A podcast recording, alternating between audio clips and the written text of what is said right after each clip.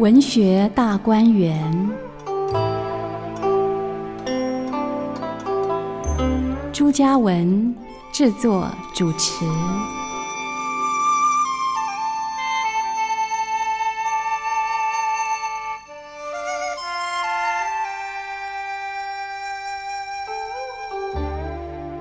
听众朋友们，这里是汉声广播电台文学大观园，我是朱家文，欢迎听众朋友们来到空中，我们要一起欣赏经典小说《水浒传》。上一次说到林冲呢，实在是忍无可忍了、啊，所以呢，动手呢就杀了这三个人。呃，那时候呢，雪啊越下的越猛了，林冲呢就往东走，走了大概两个更次哈。呃，这个时间呢，已经来到了三更半夜了。身上呢，单寒呢、啊，就是因为他穿得很单薄、啊，所以非常非常的寒冷。那我们当然也知道他很可怜啊，他这一路被追杀到这个地步，真的是忍无可忍了哈，才翻手呢，这个杀了这三个不义之徒。呃，杀了人之后呢，他自己独自一个人走在大雪地里啊，挡不住那个冷啊，身上的的一种冷，其实是打从内心里头啊涌上来的一种一股对于人生啊，对于这个时代，对于家国，对于社会的一种嗯寒意啊，忍不住就涌上心来。除此之外呢，那当时的天气啊，也确实是非常非常的冷啊。我们常都说一句老话，说天理昭彰啊。可是，在此时此刻啊，为什么天理不昭彰？而也许上天有好生之德，所以让他呢能够每一次都死里逃生吧。像他这样一个伟岸的一个大丈夫啊，为什么在这样的一个时代里头就没有他容身之处？所以我们想呃，作者也是在、嗯、批评啊，指责他所生活的时代，也是在讽刺啊呃，社会人生吧哈。在当时啊，下着大雪，那他身上看着啊，简直是挡不住那个冷，他一个人站在雪地里看啊，呃，离草料场是越来越远了，然后再往前走呢，就看到前面呢有一片树林哈，树林的深处呢看不清楚哈，是树木呢呃交杂，非常的呃嗯朦胧，或者是说非常的嗯不清楚的这样的一个视线啊，远远的还有几间草屋，但是呢。呃，能够看到草屋的原因是因为啊，这个雪呃雪呢哈压在屋顶上，所以有一片白皑皑的平行的啊的屋顶啊，呃看的在雪光的这个照耀底下呢，这屋顶就被看见了，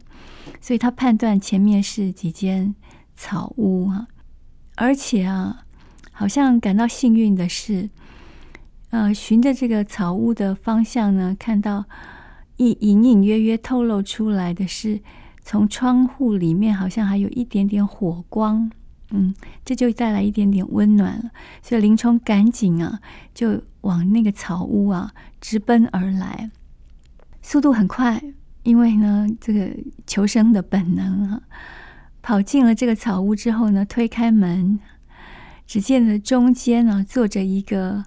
一个老人哈、啊，那周围呢还有四五个呢，嗯，年轻的小伙子哈、啊，他们大概这个呃，就是五六个人哈、啊，就围着一个火炉哈、啊，一个地炉哈、啊，呃，地炉呃，就是嗯，他们也都是坐在地上的哈、啊，那这个火炉呢哈、啊，就从呃地上呢，就是他们就生了一个火。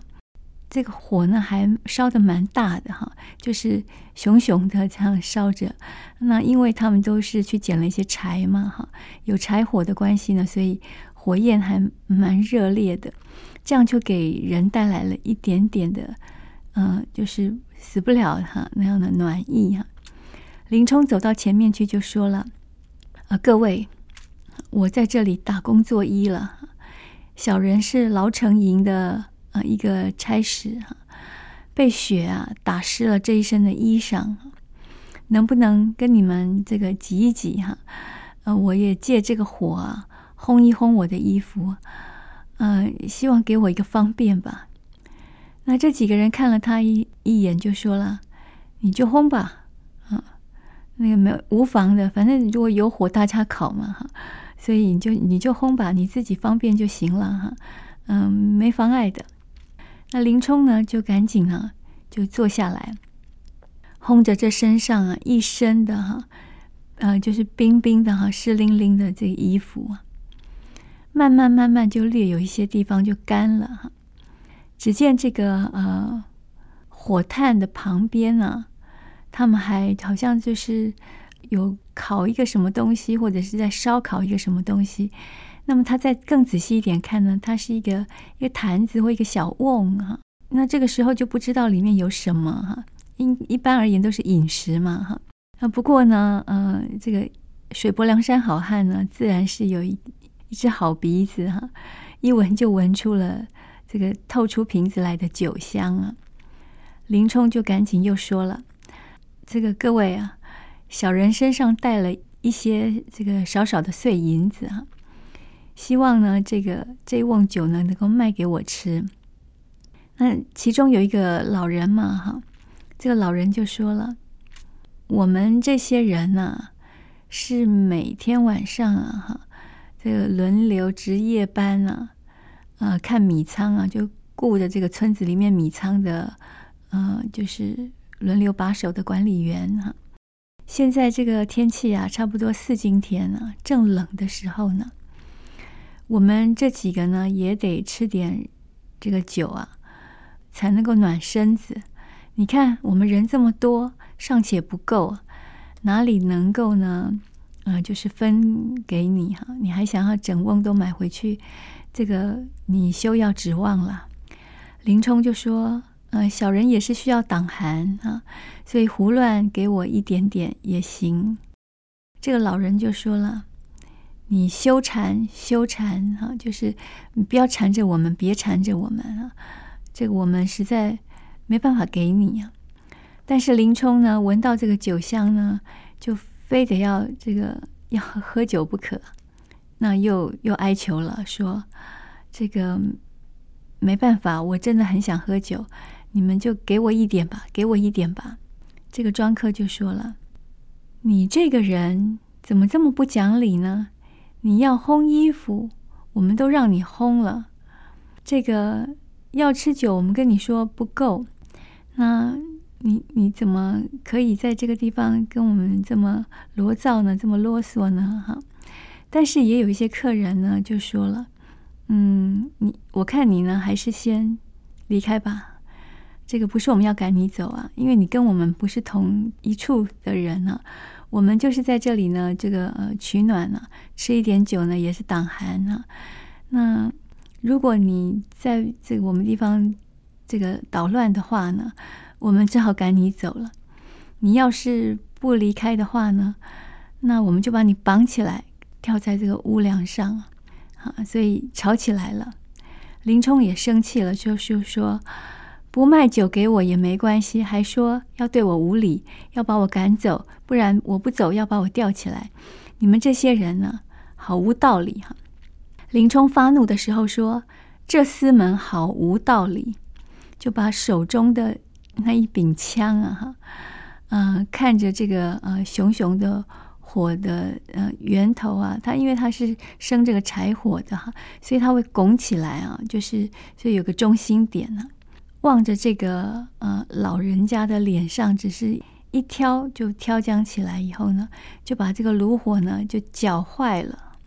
啊、呃。这个老人家的胡须呢，哈。还因为呢有一个火焰呢跳到他的脸上去呢，就把胡子给烧着了。我想这是林冲故意的吧，他把这个火的中心点给挑坏了以后，还故意挑了一个一个炭火芯子哈，去烧那个老人家的嗯、呃、胡须啊，老人家的胡须就着火了哈，就这个、呃、就是燃烧熊熊的哈，烧起来了。这些庄客们都跳起来啊，那么呃而且都很不客气，因为因为林冲这个呃就是先动手嘛哈。那林冲呢看到他们要要打群架了，就把这个枪棒拿起来，就也是呢呃拉开架势呢，也是要打架。那么因为这个老人家他的胡子着火了，所以他就先走掉了。那其他的这几个小家伙们呢哈，不知道林冲是不是武武林高手哈，所以也动弹不得。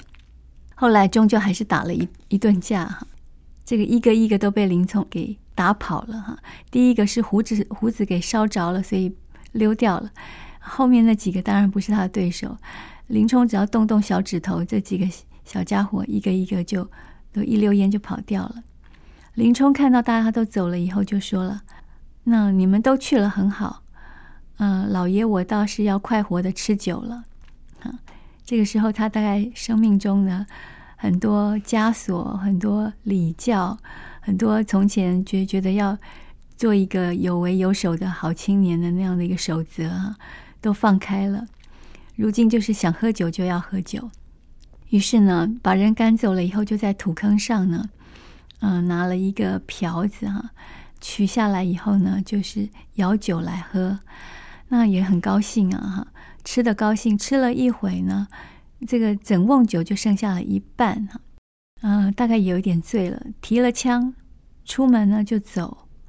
可是呢因为喝醉了以后呢，他就有一点一步高一步低的，踉踉跄跄的，竟然连这个脚啊脚都站不稳呢、啊，走路的时候呢东倒西歪的，这样子大概走了一里多的样子啊。呃，朔风一紧啊，就是那个风啊很强烈的啊，往他身上一吹啊，随着那个呃就是这个风啊，他就真的被吹倒了。被吹倒以后呢，哎还爬不起来哈、啊，哪里挣得起来，就就是挣扎不起来哈、啊。那这个怎么办呢？施耐庵说：“大凡醉人一倒，便起不得。”哈，这个作家说，只要喝醉的人一倒下去啊，就就就不会爬起来了。当时林冲呢，就醉倒在雪地上。那么我们刚刚说有这个呃看米仓的这个几个人呢、啊，被打跑了以后呢，嗯、呃，不会带救兵来吗？哈，所以呢，大概有庄客啊。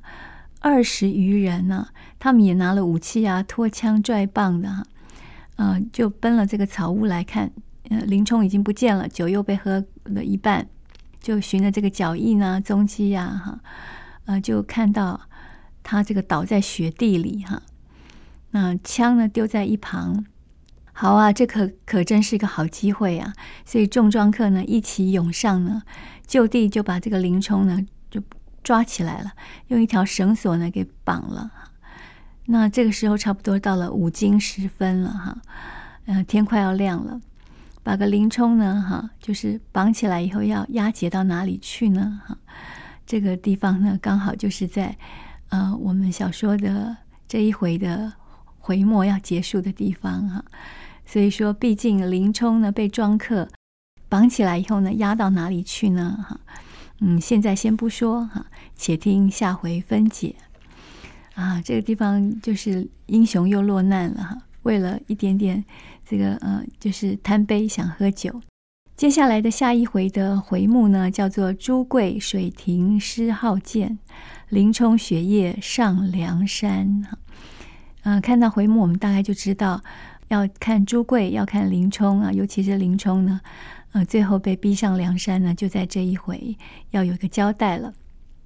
大家都一定很好奇啊，林冲被绑了以后呢，就绑到哪里去了呢？那我们就紧接来看这一回的故事吧。豹子头林冲当夜呢，醉倒在雪地上，挣扎不起来，被众庄客呢，呃，向前绑缚了以后，押解啊，运送到了一个庄院哈、啊。只见一个庄客呢，从里面呢出来，就说了：“大官人还没起来，众人把这厮哈、啊、高高的吊起来，就吊在那门楼底下吧。现在呢，看到天色呢，慢慢的东方既白哈、啊，就是天色慢慢亮了。哎，林冲的酒也醒了哈、啊，呃，这个时候他就被吊起来了哈、啊。那么、呃、果然呢，从他的视角看下去呢，好大的一座庄院啊！林冲就大叫了一声啊：“什么人敢把我吊在这里？来人啊！”这个庄客们呢都听到他在叫，手上就拿着一些嗯、呃，就是木柴啊、棍棒啊，就从门里头呢就走出来了。那就喝的喝了一声，骂他说：“你这厮还好夸口！”那那个呢，尤其是被烧了胡须的老人家就说了：“你们别问他了，只管给我打！等大官人起来以后呢，我们就把他送到官府去。”这个庄客们一起上来呢、呃、就打，就真的拿棍子打。林冲被打呀，挣扎不得，只得叫道说：“不要打我，不要打我，我有话说。”那么其中一个庄客就说：“哎，停手啊，大官人来了。”那林冲看时呢，只见这个官人呢哈什么样子呢，嗯他把手呢啊就是背在就放在背后这样哈，那走路的时候也缓缓的一步一步走出来，来到廊下的时候就说了：“你们闹哄哄的在打什么人呢？”这个大家都说了，昨天晚上嘛有个偷米的贼。这个官人就向前来看时，哎呦，他认得是林冲啊，豹子头林冲啊，林教练，所以慌忙就喝退了庄客，亲自帮他呢把绳子解下来，就问他说：“教头教头，缘何在此被人吊着呢？”那么众庄客看见啊大官人呃，就是认识这个这个所谓的贼啊，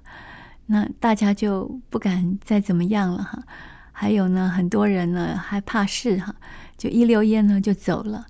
那么究竟这个大官人呢是谁哈？为什么林冲又可以再一次的逢凶化吉呢？这个其实都是呃施耐庵在吊我们胃口吧哈。那究竟大官人跟林冲是什么关系？他本人又是何许人也呢哈？我们卖个关子，听段音乐之后呢，再为大家说书。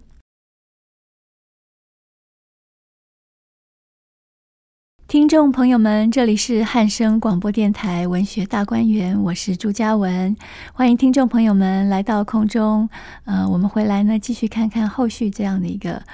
人物是谁哈。原来他问你们打谁哈，结果一看呢是林教头哈，就赶紧帮他把绳子呢哈解开啊，问他说：“教头为什么在这里哈，还被人吊着？”那众庄客有有些人害怕，先溜走了。林冲看时呢，不是别人，却是小旋风柴进，连忙叫了一声：“啊，大官人，感谢你救我，快救我！”这个柴进就说了：“教头，我问你为何在此啊？这个不仅在此，你还被这些村夫给羞辱呢。”那林冲就说：“哎呀，一言难尽啊。”他们两个人呢后来呢就一起到里面去坐下来了。林冲就把火烧草料场一事告诉了柴进。柴进听说林冲呢有这么样一个危险的经历跟遭遇啊，就说：“哎，兄长命真不好，今日呢是天甲奇变啊，就是老天爷呢哈让你呢得到了一个这么大好的一个机会啊，我们才能够见面啊。但请放心啊，这里是小弟的东庄，且住几时，咱们再商量。”于是就叫他的庄客呢取了一些衣裳来，让林冲呢呃穿了这个呃干净的哈、啊、干爽的衣服，然后又到暖阁里面去坐，又安排了酒食哈。那管好好的呢款待他，这个时候就不用求人家说给我一点酒吧哈，嗯、啊，自然呢有好酒好肉可以款待。从此以后呢，林冲就在柴进的东庄上呢，大概住了五七日，这个不在话下。那我们划分两头说，另外一头是沧州牢城营哈、啊、的管营的呃这个呃军官哈、啊，他们就说了。这个林冲呢杀死了差拨陆虞侯跟富安等三个人，还放火烧了大军的草料场，呃，这个事情呢，州尹啊，就是他们这个这个州的呃府尹啊，就最大的县长啊，简直听到了以后呢，大惊失色啊，不敢相信，随即押了公文啊，呃，这个呃海捕文书啊，要呃就是通缉啊，林冲啊，呃，同时呢还带了一些公差啊，沿着乡镇啊各个呃就是道路的呃就是。比较能见度高的地方，还有一些村里啊，四处去张贴林冲的画像。赏银是多少呢？三千贯啊，这是非常高额的一个赏金啊，就是要捉拿正犯林冲啊。那所以呢，林冲也知道每一天呢，哈、啊，从外面传来的消息都是呢，呃，就缉捕他的这个声浪很高，各乡各村各里呢都出动啊，大家都在找他，因为呢，呃，如果能够缉捕到他呢，就可以得到赏银三千贯了。林冲呢，当然他在柴大官人的冬庄上啊，听到外面的信息，非常的紧张啊，那所以呢，呃，只能够就是在柴进的庄子里头呢，嗯，消磨一些时间呢、啊，就是等着风声啊，能不能过去一点。林冲也知道他自己此时的情况很可能会拖累别人了，所以呢，他就对柴进就说了：“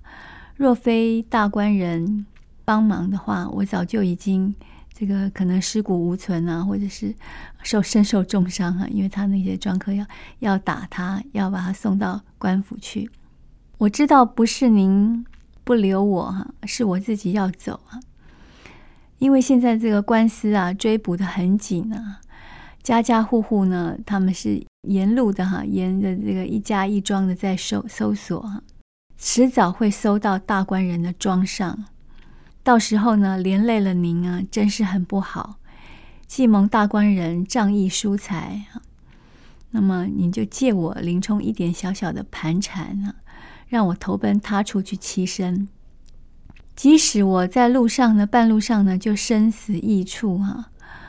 呃，我也不后悔啊。将来如果不死，我一定呢为你效犬马之劳啊，为你效犬马之报，一定报答你的大恩大德。那柴进呢就说了，呃，我也不为难你啊。如果我硬要把你留在这里，你心也不安。如果兄长呢一定要走啊，小人有个去处啊，写一封信介绍你怎么样呢？林冲说，如果得到你这个更大的一个帮忙的话，这个从此叫我有个安身立命的话，我当然要去啊。柴进就说了，这个地方是在山东冀州的一个水乡啊，呃，这个水乡呢，因为都都是。呃，就水乡泽国嘛哈，所以很多的沼泽地啊，有很多的渔村啊，渔民啊哈，在这边过捕鱼的呃渔猎的生活哈，所以呢呃叫做梁山伯哈，所以有山哈，但是呢呃山下有一个很大很大的湖泊哈，所以这个水乡呢叫做梁山伯，方圆八百多里哈，有碗子城，有鹿儿洼哈。都是一些水洼嘛哈，如今有三个好汉啊，在那里扎寨，所以梁山伯呢是一个土匪窝，啊、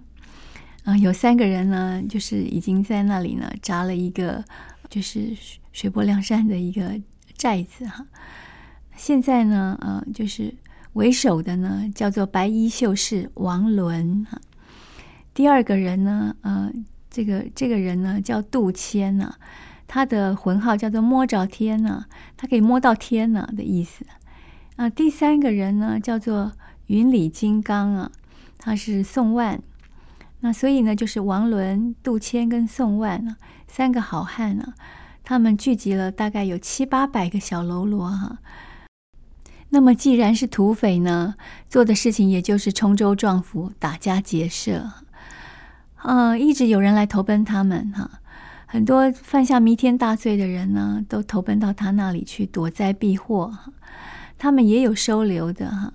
当然也有不收留的，所以我给你写一封信，他们一定会收留你。我认识他们三位哈，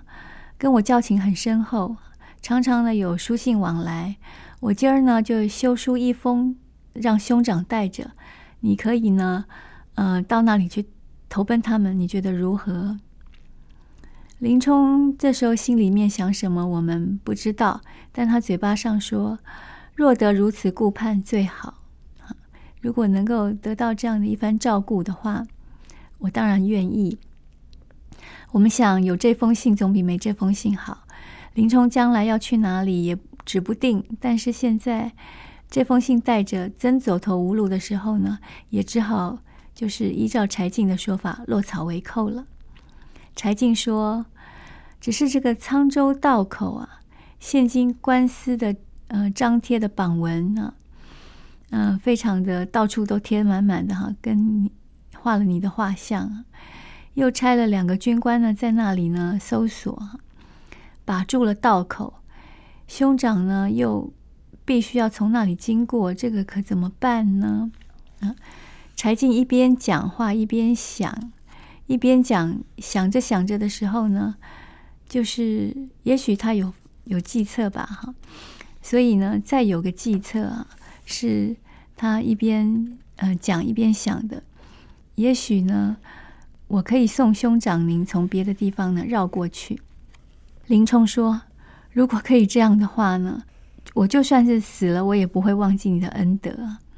所以柴进就立刻叫了一个庄客，背了包裹。就是准备要出关啊，这样的一个行囊啊。那柴进呢，却准备了这边自己呢，却去准备了二三十匹的马，带了弓箭啊、枪棒啊等等的一些武器，还架了鹰跟雕哈、啊。那这个带了猎狗哈、啊，一行人呢都做了这样的打扮啊，叫了一些人呢，庄客们呢也做了要打猎的。这个准备啊跟装扮，这时候就把个林冲呢夹杂在里面，就一起上马呢，投到往这个关外的地方，呃、就是投奔哈、啊。那么这个关口上不是有军官坐在那里啊、呃，就是呃把关嘛哈。看见柴大官人来了，都认得。那么呃，原来呢这个军官呢，他还没有得到这个官位的时候呢，曾经在柴进的庄子上呢做庄客，因此就更认识柴进了。那这个军官站起身来说：“大官人，又要去快活快活喽。”那柴进就下马说：“两位官人，你们怎么会亲自坐在这里呀？”啊，就装傻。那所以柴进这个时候就是，呃，打扮成要出去出关去打猎的样子，是没地方绕了就要闯关的意思哈、啊，看得出来。呃，所以呢，他装傻就问了：“你们两个怎么会在这里呢？”哈、啊，那两那两个军官就说了：“沧州太尹啊，行文到此，你看画了图像，要捉拿犯人林冲，呃，所以就差我们两个在这里把守，但有过关的客商啊，要一一盘问啊。”确定不是林冲啊，才放他们出关。柴进这个时候呢，艺高人胆大，笑着就说了：“我这一伙人的，你看我这一伙二三十个人中间呢，就夹带着一个林冲，你们认得出来认不出来啊？”那两个军官也笑了，就说了：“大官人啊，知法守法，这个要说你的二三十个人里面有林冲啊，我们是不相信的。来来来，我扶您上马，您赶快过去吧。”柴进又笑了，说：“有劳你，有劳你，这个把我扶上马。等我回来的时候呢，带点野味给你们，差不多了吧？”然后一边嘻嘻哈哈笑着呢，就作别了这两个把守关卡的军官。那二三十个人呢，就冲出了关了，行了大概十四五里哈。因为他前面不是叫了一个庄客，背了包包呃包裹、呃、先出关吗？啊，走了大概呃一段路程之后呢，就看到那个人了。啊，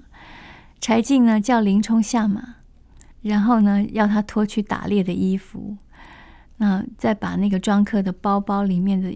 的东西拿出来一看，哦，都是林冲的呃行囊。有林冲的腰刀，有他的红缨的这个毡笠哈，就是有毛毡的斗笠哈，那这些都是林冲的东西，所以呃，林冲呢就是重新穿上了他自己的衣服，拿了这几把刀，还有他自己的行囊包裹，就拜别了柴进。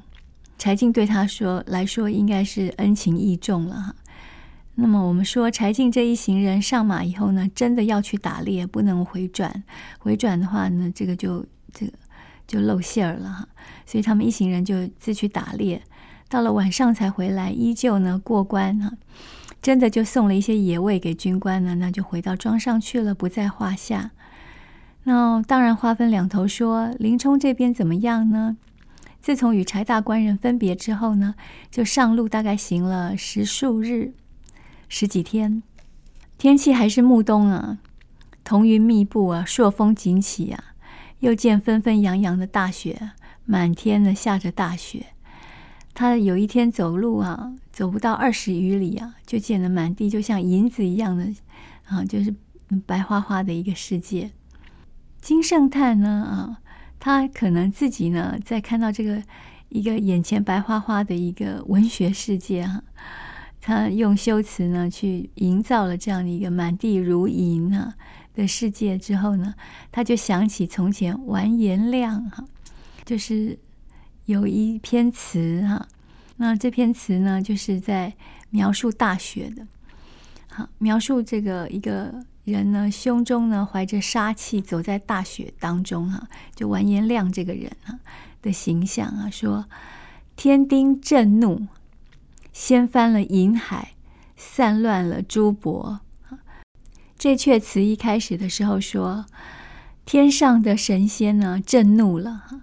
就把天上的银海呢给推翻了，所以大地上降了这么多的雪。而且呢他可能太生气了，他就把他那个一整副的那个珠珠啊珍珠的那种门帘啊给扯断了以后呢，就撒下了这么多的、呃、也是冰雪。然后六出奇花飞滚滚，呃，它又像是一种很奇特的飞花啊，滚滚的哈、啊，从天上呢飞下来，平填了山中的秋壑，还把山中的秋壑给填满了。我想这个词呢，填到这个地方呢，哈，很有想象力哈、啊。后面呢有更精彩的描写啊，他说：“浩虎呃颠铮啊，就是浩就是那个呃白雪浩浩的浩，所以呢老虎也是白色的。树林呢呃猖獗，呃。”麟就是麒麟啊，麒麟身上如果披上了一层雪，也是素颜的哈。这素装的麒麟呢，哈，也非常的猖狂哈。呃，雪地写的这么好看呢，呃，又是完颜亮的作品，很特殊哈。呃，后面还有一些情节，我们来休息一下，听段音乐之后呢，再为大家分解。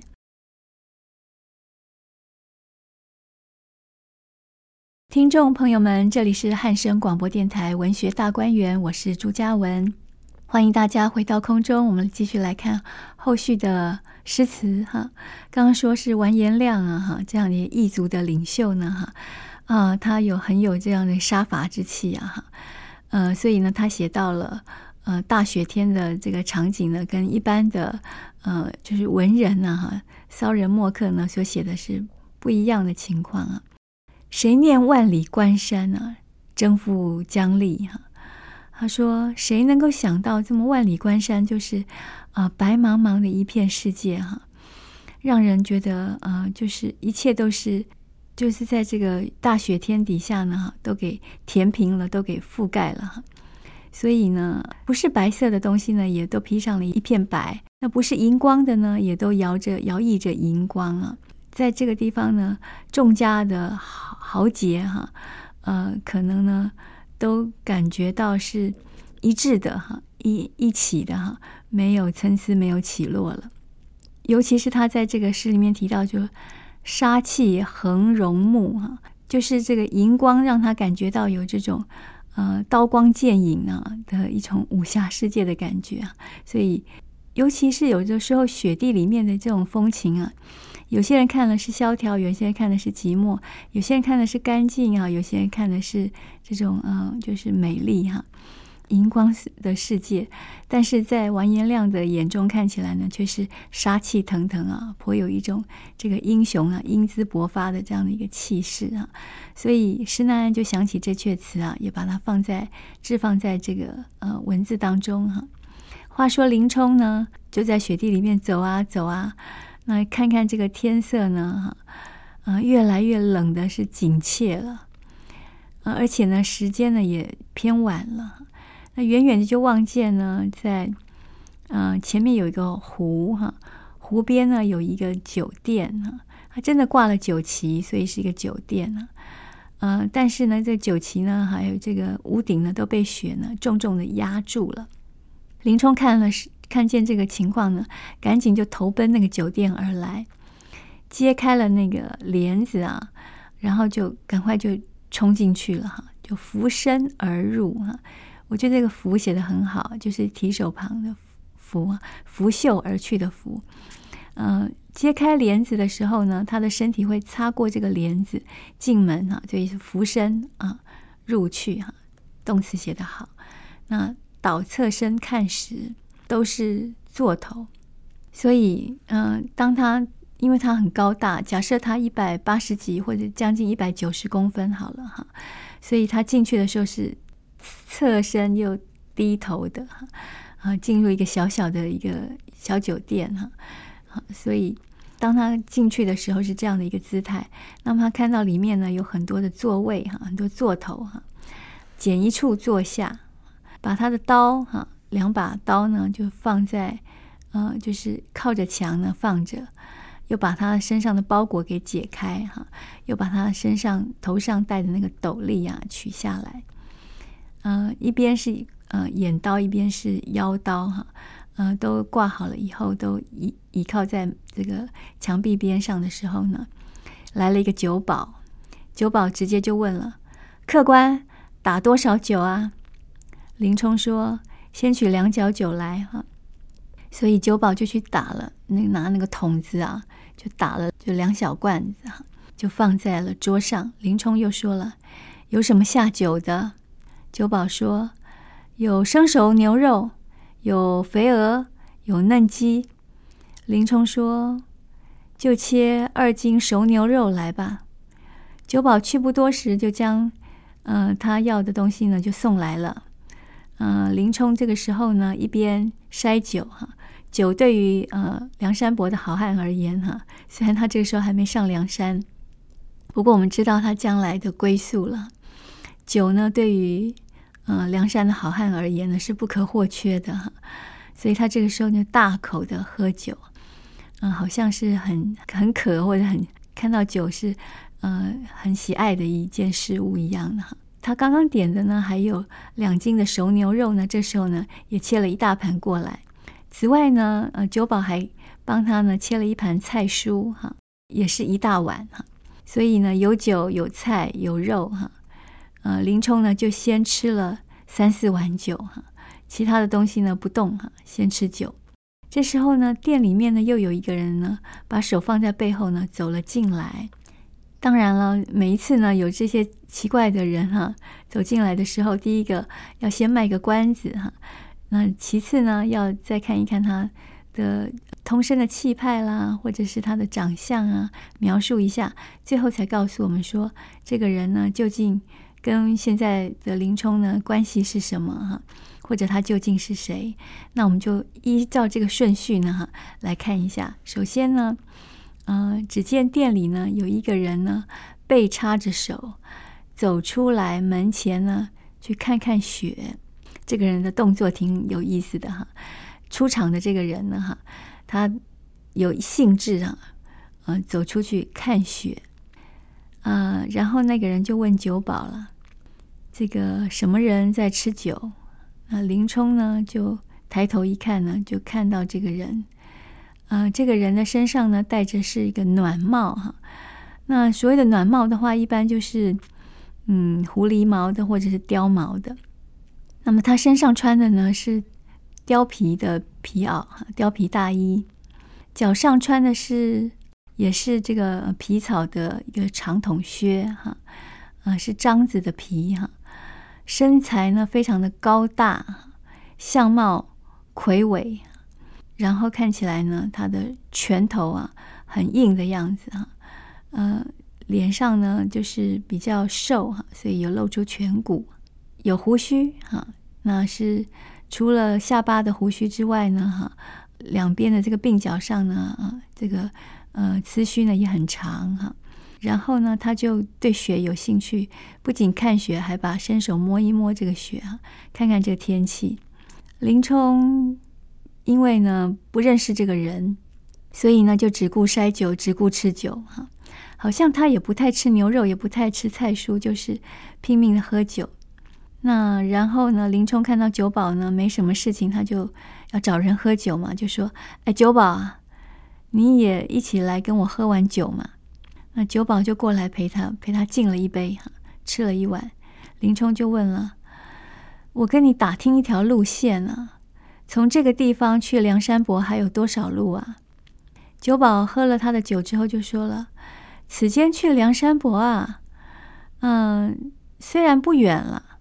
但是因为是走水路，没有旱路，你真的要去的话呢，我建议你还是用船啊，要摆渡到那里去呢才能够靠近梁山。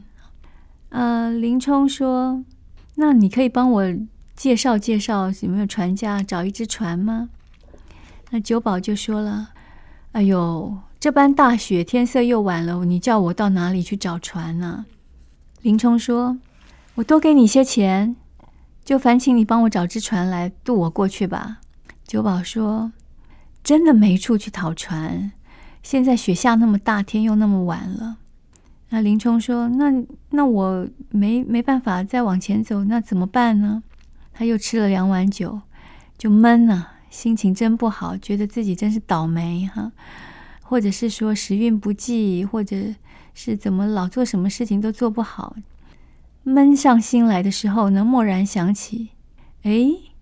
我先前在京师做教头的时候，每日呢六街三市哈，就是他那地方很汴京城是很热闹的嘛，到处去呃游玩啊，吃酒啊。那、呃、谁想今日被高俅那个贼呀、啊、给坑陷了我这一场啊！嗯、呃，我又闻了面哈、啊，呃，又杀了人哈、啊，如今只好断送在这里。哎呀，害得我有家难回，有国难报啊！这个实在是很无比的寂寥啊！想来就伤心了啊！又喝了酒，然后呢闷上心来，又蓦然的想起了这些过往的一些往事历历啊，感伤怀抱啊。于是呢就跟酒保说了，你有没有这个笔跟砚啊，要磨墨啊，写点字啊？那当然是有啦，这个是很很便利的，很便宜的事情啊，记账的他他一定会有笔啊跟这个砚嘛，所以就借来了。林冲趁了一时酒兴啊，就写在墙壁上了啊，说什么呢？仗义是林冲，为人最仆忠，江湖驰欲望哈，就在江湖上呢，我的荣誉跟名望呢是奔驰的哈，我我是有名的人哈，巾帼显英雄哈，在京都里的时候，我是呃能够展现出我的英雄气概的，身世。悲服梗哈，就是可怜我这个身世啊，太过于悲惨哈，就像一个漂浮的一个树枝一样的哈，飘在这个江湖之上。功名泪转蓬，他年若得志，威震泰山东。写完以后呢，应该是一笔就是破科大书吧，就是字很大，很雄壮威武哈，所以呢。写完以后呢，就这个吐了一口气哈，就把这个笔呢给撇下了，再取酒来吃。正饮之间呢，哈，刚刚那个穿皮袄出去看雪的汉子走上前来，林冲立刻呢就去握刀，哈，那这个人呢就对他说出了难听的话了：“你好大的胆子，在沧州做下了弥天大罪。”就犯下弥天大罪嘛，却敢在这里写诗，还自自报家门说你是林冲啊！如今官府呢出三千贯啊，要捉拿的就是你啊，你还敢坐在这里？”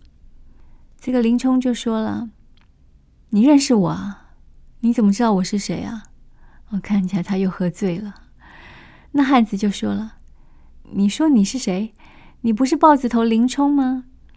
那林冲就说了：“哎，你说错了，我姓张。”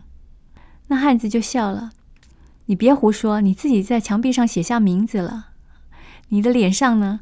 还有刻字啊，刻那罪犯的印金印啊，你还抵赖。”林冲说，这个时候他不能再说他姓张了，对不对？因为墙壁上有，脸上也有。于是他就耍狠了哈。这个地方啊，是林冲这一辈子嗯、呃，就非常重要的一个转折点。你真的要拿我，这就是耍狠了，就是你真的要把我拿住去去求偿这个三千贯吗？那就是说，如果你真的要拿我，他就又要下杀手了。这个汉子呢就笑了：“我拿你做什么？你跟我来，我带你到里面去说话。”那林冲呢就跟着他来到了后面呢、啊，就是这个酒店后面一个水亭子上。那然后这个人还叫酒保呢把灯给点亮哈，于是呢重新向林冲呢施礼哈，就敬礼哈，古人都是这样讲求礼貌跟礼数的哈。然后两人对面坐下了以后呢，这个人哈到现在为止我们还是不知道他是谁哈，他只是呢想要问问林冲啊，将来有什么归宿，有什么计划，为什么会问酒保往梁山伯去的意思啊？那究竟这个人是谁？他是要帮林冲呢，还是要害林冲呢？呃，问林冲，呃，要去哪里？这个前途要归宿到哪里？又要做什么呢？哈，我们今天因为时间的关系啊，只能够也卖个关子啊。下一回呢，再为大家呢继续讲述啊。感谢大家的收听，我们下周空中再会。